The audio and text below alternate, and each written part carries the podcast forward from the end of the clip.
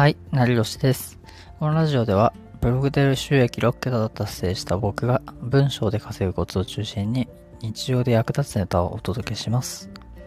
で、今回もラジオを始めていきますが、最近僕が少し喉の調子が悪くてちょっとラジオの方をお休みしていたので、ちょっと今回久しぶりの収録になります。で、今回の話すテーマなんですけど、モチベーションを上げるためにやるべきことっていうのを話していこうと思います。モチベーションって結構悩む方っていうのはちょっと多いと思うんですけど、例えばモチベーションを維持したいとか、いまいちやる気が出てこないとか、あとモチベーションを上げる方法がそもそも知りたいっていう方とかって結構いると思うんですね。確かにモチベーションとかやる気とかって結構自分の調子とかにコンディションとかで左右されたりとかすると思うんですけど、そういうのを解決するために今回ちょっと僕の方でいくつかモチベーションを上げる方法っていうのをまとめてきたんで、今回それをお伝えさせていただきますね。で、今回のラジオでお伝えしたいことっていうのは大きく2つなんですね。1つ目が、モチベーションがないのはもうやることがないからということと、もう1つがモチベーションが上がる3つのやることっていうのをお話ししていこうと思います。で、これを多分実践とかしていただければ結構モチベーションは改善されるんじゃないかなと思うんで、ぜひ最後までお聞きいただければなと思います。実際に今まだモチベーションとかは別に普段悩んでないよっていう人もいるとは思うんですけど、で、そういう人も結構今後はモチベーションとかいまいちやる気が出てこないなっていう時が今後もきっとあると思うんですね。で、あると思うんで、そういう時のためにもう一度この放送を聞いていただいたらモチベーションを上げるきっかけになるんじゃないかなと思うんで、ぜひそういった方も最後まで聞いていただければなと思います。で、まず本題に入る前に少しお伝えしたいことがあるんですけど、モチベーションの管理とは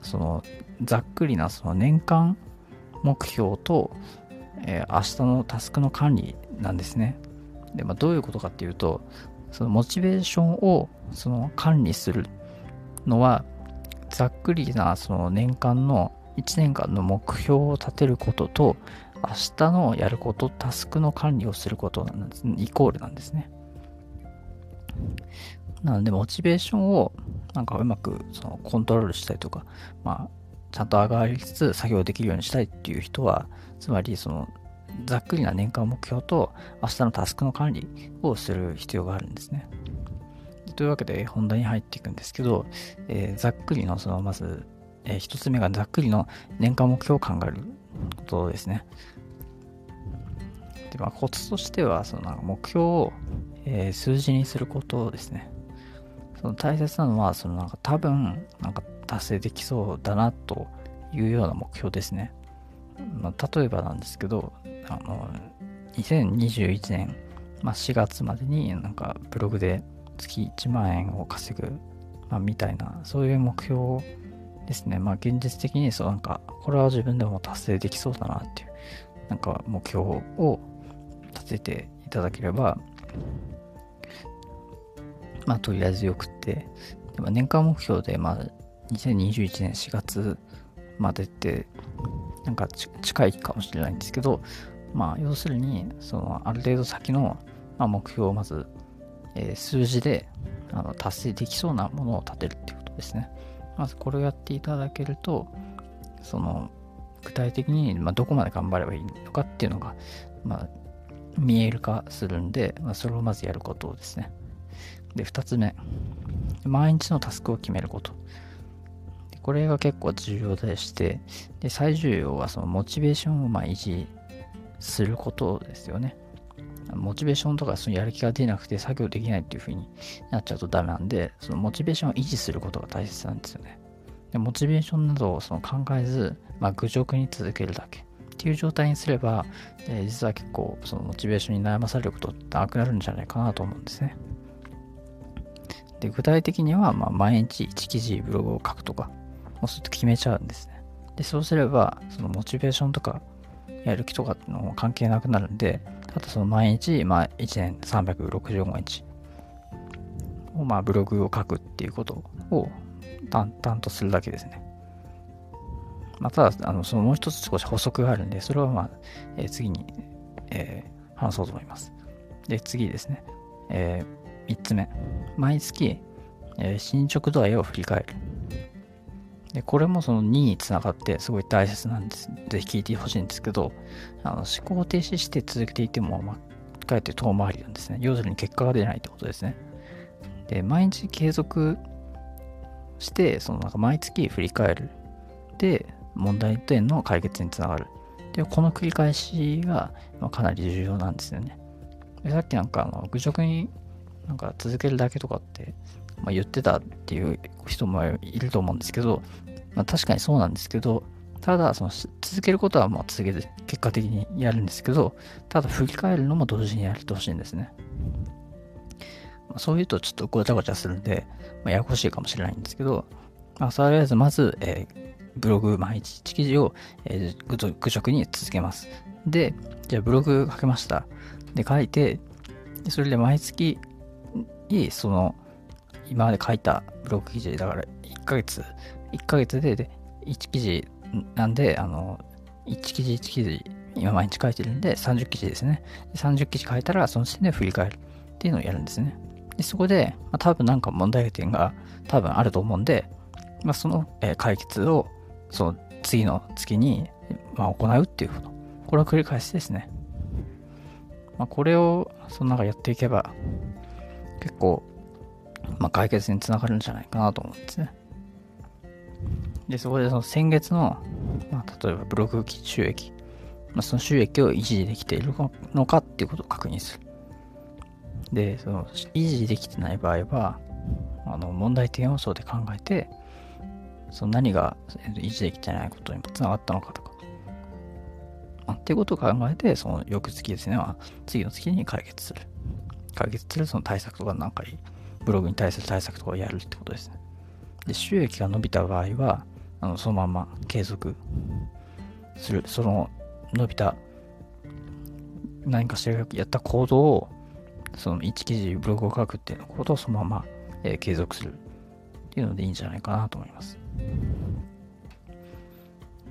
では今回3つ話したんですけど、実はまだちょっと補足があるんで、もう少しお付き合いいただければなと思います。で次4つ目なんですけど、毎日のタスク量はどれくらいがいいかっていう問題ですね。で基本的にはそのキャパシティ、自分のそのできる量の 80% が限界なのかなと思ってます。で 20% はそのインプットに使って、突発的にその始めるための時間っていうのを少し残しておく必要があるかなと思います。例えばその1日 100% で毎日仕事をしてると、隙がなくなってしまって、新しいことに挑戦とかができなくなってしまうんですよね。だから 100% と続けると、それこそモチベーションが破綻というか、ガクッと下がってしまう時があるんで、無理しすぎるのは良くないってことなんですよね。でよくあるのが、今聞いてる方はサラリーマンの方多いと思うんですけど、そのサラリーマンがもう副業する場合はどうするべきかっていうこと問題なんですけど、最初にやるべきことっていうのはやっぱり単純に定時退社ですよね。定時退社でその会社の業務時間でこっそりできたら読書するみたいな、勉強するみたいな、できるといいと思います。そんなことしたら怒られるだろうっていうふうに思うかもしれないんですけど、そこはうまく、自分の時間を作る、その自分の人生を豊かにするための行動なんで、やっぱり何とかして、業務時間でこっそり自分のやりたい作業っていうのをやるといいと思います。こんなこと言ってしまうとあれなんですけど、僕も昔会社で仕事をしていた時に、トイレでブログをこっそりチェックするとか書くとか実はやっていたんで、そういってうまく自分の時間を確保するのは必要かなと思います。で少なくとも平日、1時間と、週末5時間はその副業の、時間ですねを確保した方がいいと思いますね。まあでも先ほどのこともあるんですけど、まあ、無理しすぎは、まあ、あくまで禁物なので、まあ、少し無理しすぎないように、やっていけばいいと思います。で次に、まだもうちょっと続きます。5つ目、モチベーションが下がってしまった場合はどうしますかという問題ですね。で、気にせずに、続けることです。で、タスク量っていうのをどんどん変化させていって、作業するのがいいかなと思うんですね。で、毎日のタスクっていうのを習慣が、できないと、結構逆に悪影響になってしまうので、タスク量を変化させるっていうのは、あんまりやらない方がいいかなと思います。モチベーションがなんか下がったなっていうのを感じても、それを気にせず続けること、無理にそこで変に考えずに続けることが、やっぱりいいと思います。で、もう一つ続きます。その6、目標が見つからない場合はどうするかという、疑問に関しては、目標がない人っていうのは、なんか人生の刺激というか、何かやることっていうのがちょっと足りてないと思うんですね。で、新しい人に例えば会うとか、興味あることを始めるとか、